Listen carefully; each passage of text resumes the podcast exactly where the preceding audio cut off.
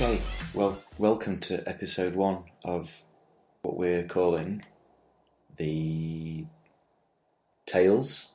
No, I got that wrong. The Unexpected Tales about the tales of the tales of the unexpected tales. And you may or may not be expecting from that that we'll be talking about Roald Dahl's Tales of the Unexpected. Ah, but was it Roald Dahl's Tales of the Unexpected?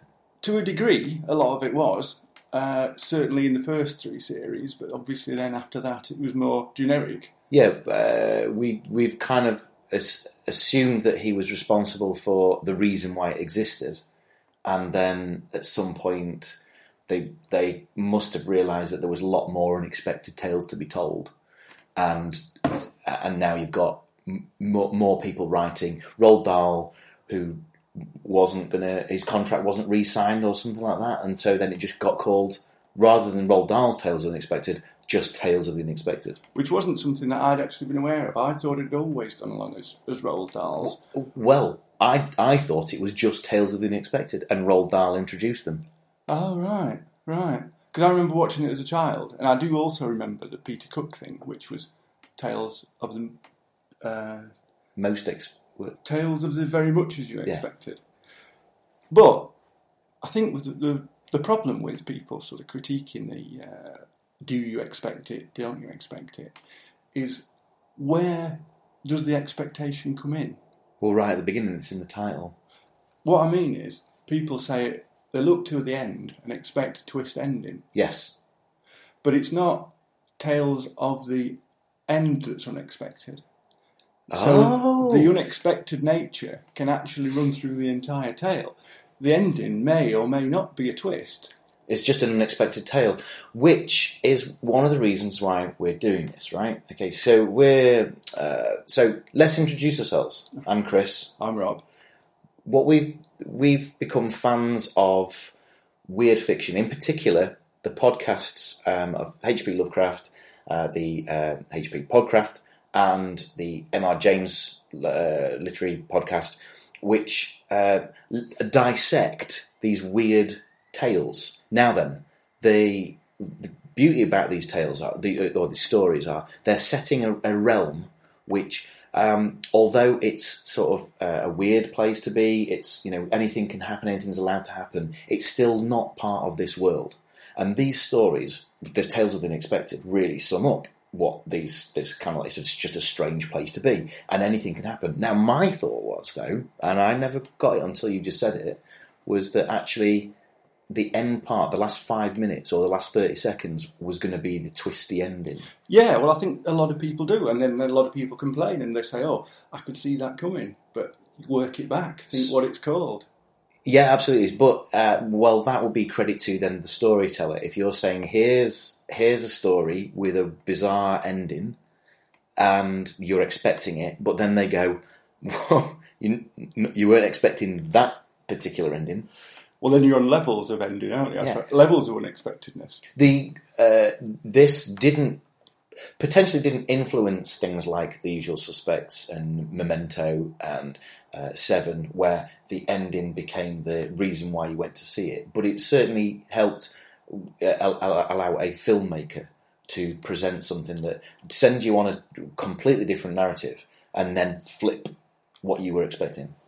But what I was thinking about uh, with uh, Usual Suspects the other day, at the end, Keyser Söze Yes. he's walking along, and there's sort of a close up on his feet as he's walking. Yes. And gradually, Yes. his gait becomes normal. Yes.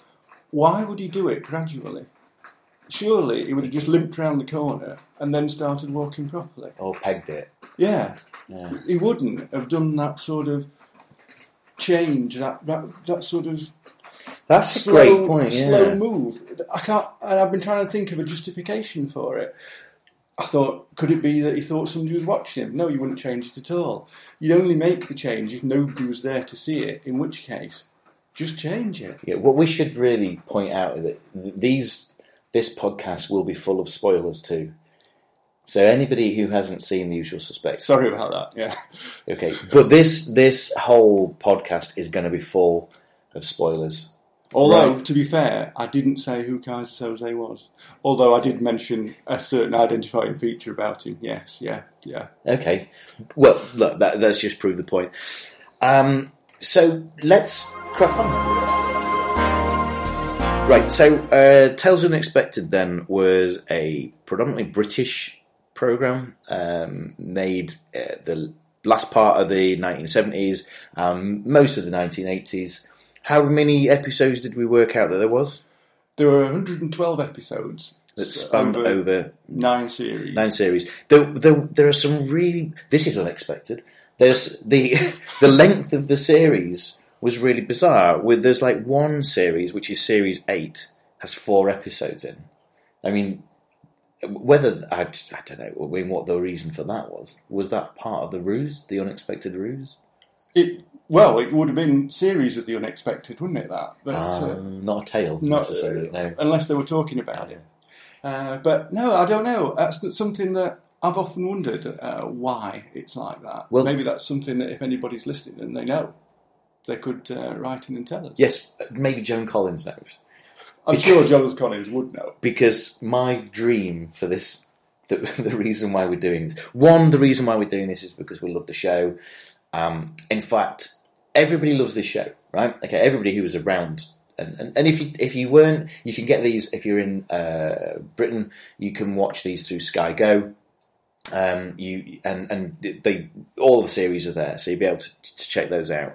Um, and what we could do is recommend which episode we're going to be watching next week, so that people have a chance to watch that episode, and then we'll talk through that episode, and then people can kind of join in, or they can just listen to us babble on about it. Or what the format's going to be is we're just basically going to just just watch an episode, and then and then explain what what was going on, why Well, it could be a bit like, as you say, Richard and Judy's book club, which you didn't say. I didn't you- say. you were alluding to that sort of Yes. thing, where people could, uh, you know, do their own work in advance. Is that what they do? Yeah, I think so. I don't. I, yeah, they do. Surely they Well, do. they- They, they they, say- like have a list, don't they? And then you can read it, And then they talk and, about and it. then you talk about it. Are they still? They're not still on TV though, are they? Don't think so. James Naughtie does it on Radio Four. What Richard and Judy's book club? More James Naughtie's book club. That one, I think. Is it? Okay, Uh, right. Uh, where, oh, I'll tell you what. When I was driving over here, there, there's a the roundabout off the motorway. Yeah. There is a a big sign, like one of those ad uh, lorry type things, you know, that they park Oh, up yeah, yeah, yeah. for Lidl, Right. right, with a map of where the latest Lidl is. Right. Right, now then. one, Lidls are all over the place, okay, so you'd be able to find one. But if you were if you were if you were hunting out that particular one, and you're like, oh, we've got this, we've got this far, but we need to know exactly where it is. That I've got to. I, I just couldn't understand why anybody would want to. So, like, say this is like advertise Lidl, yeah, but Oh. like here's where you'll find.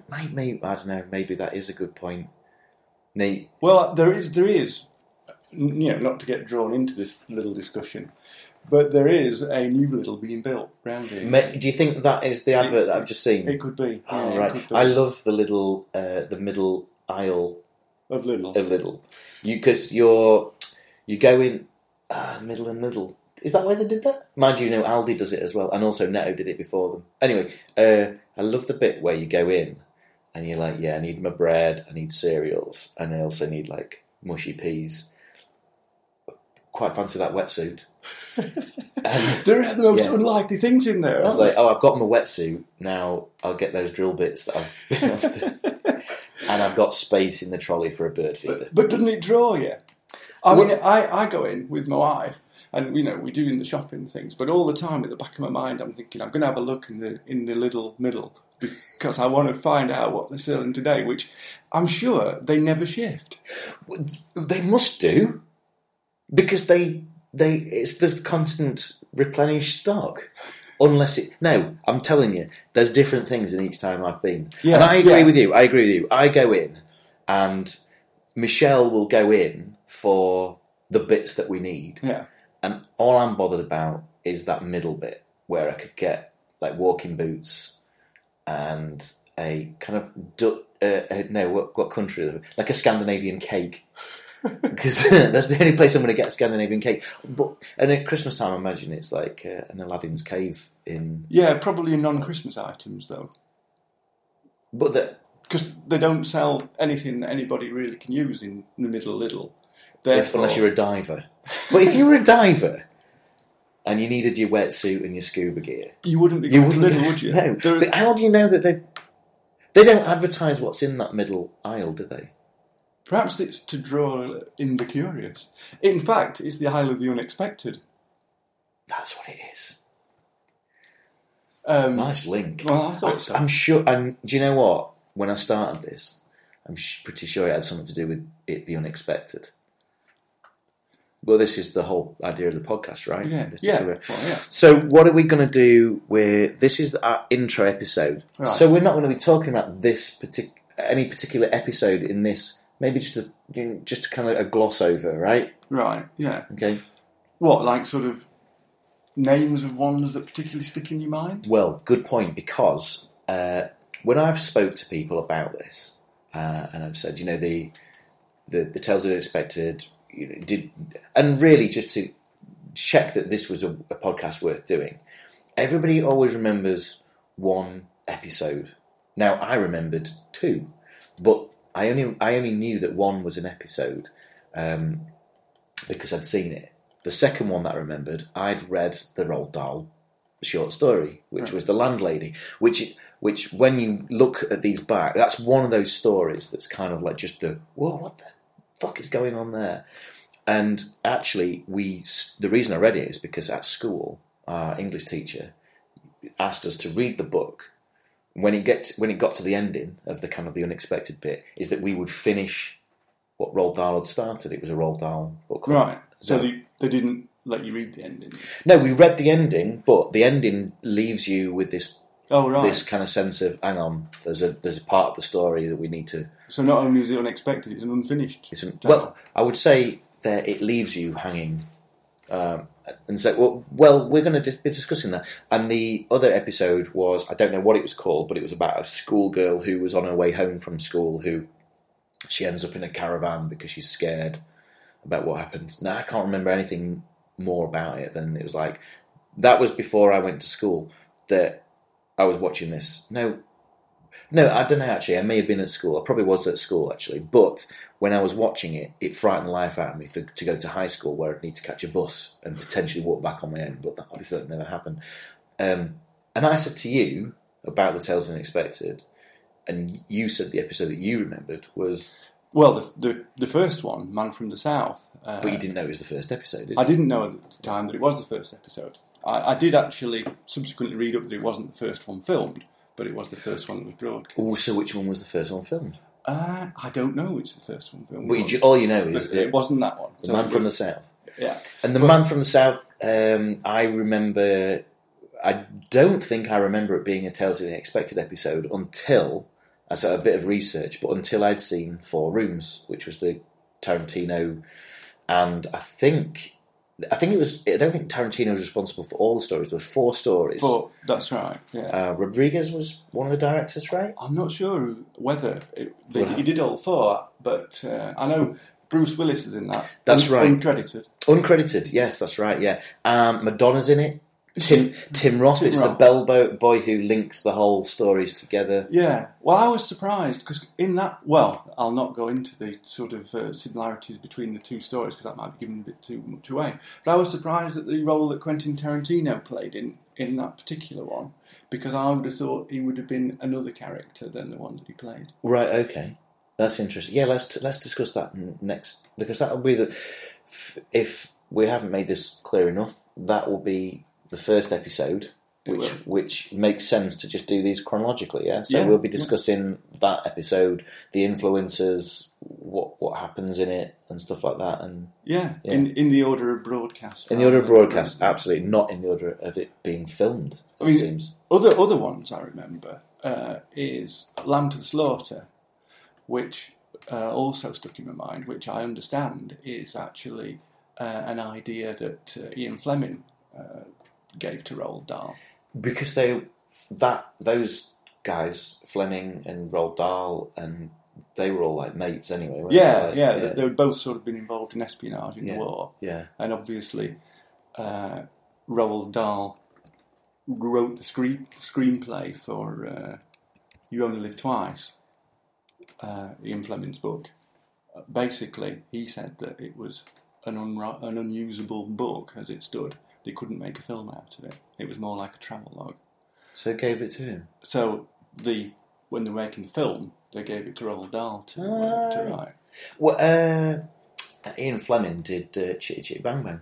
He did, and obviously Roald Dahl then had a hand in that. Yes. And the child catcher is in fact Roald Dahl's creation. uh, Roald Dahl has his, his kind of back catalogue is is phenomenal, right? Okay, Yeah. so everybody remembers the you know the medicine one.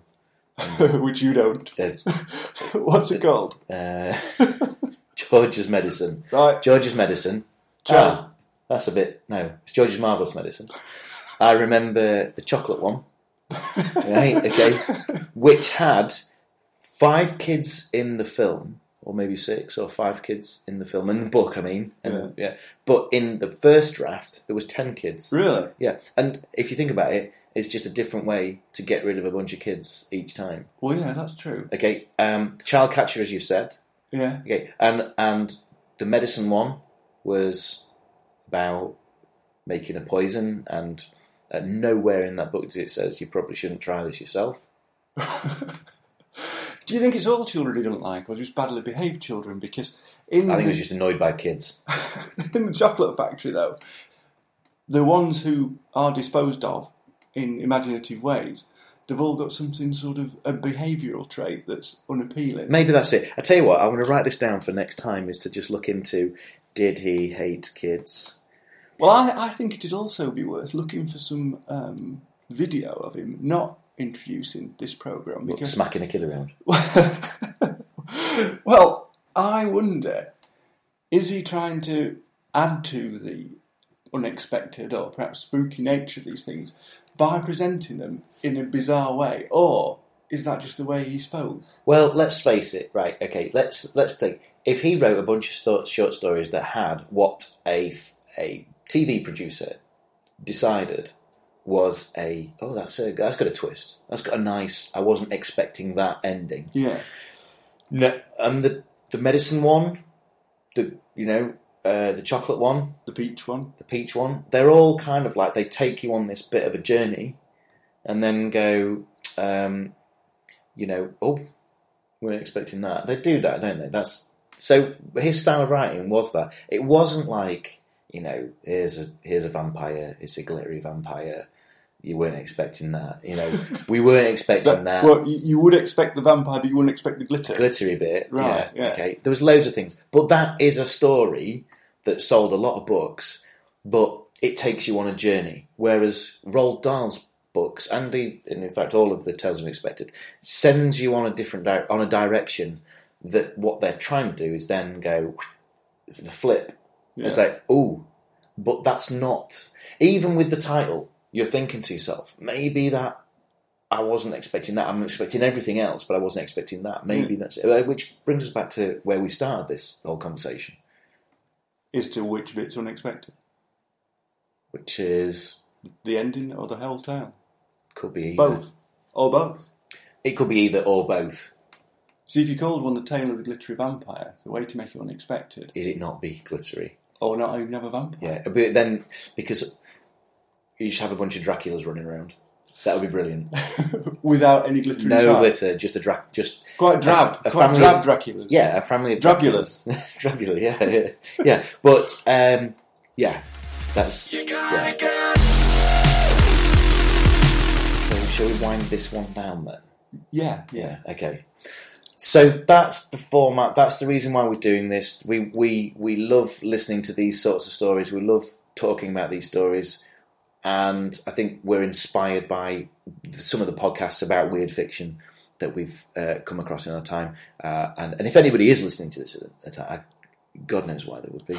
But if anybody is listening to this right There now, are people with a lot of time on their hands, aren't there? Yes, you yes. If you've got time on your hands and you've got to this stage, please check out the uh, Lovecraft, the Weird Tales stuff, and uh, the M.R. James stuff, and the No Sleep podcast.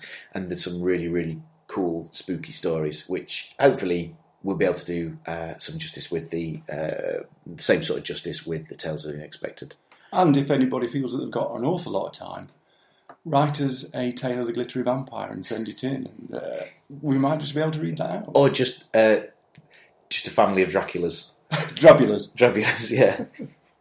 okay, that's all for the first episode. The rest of the episodes will be uh, the episode based.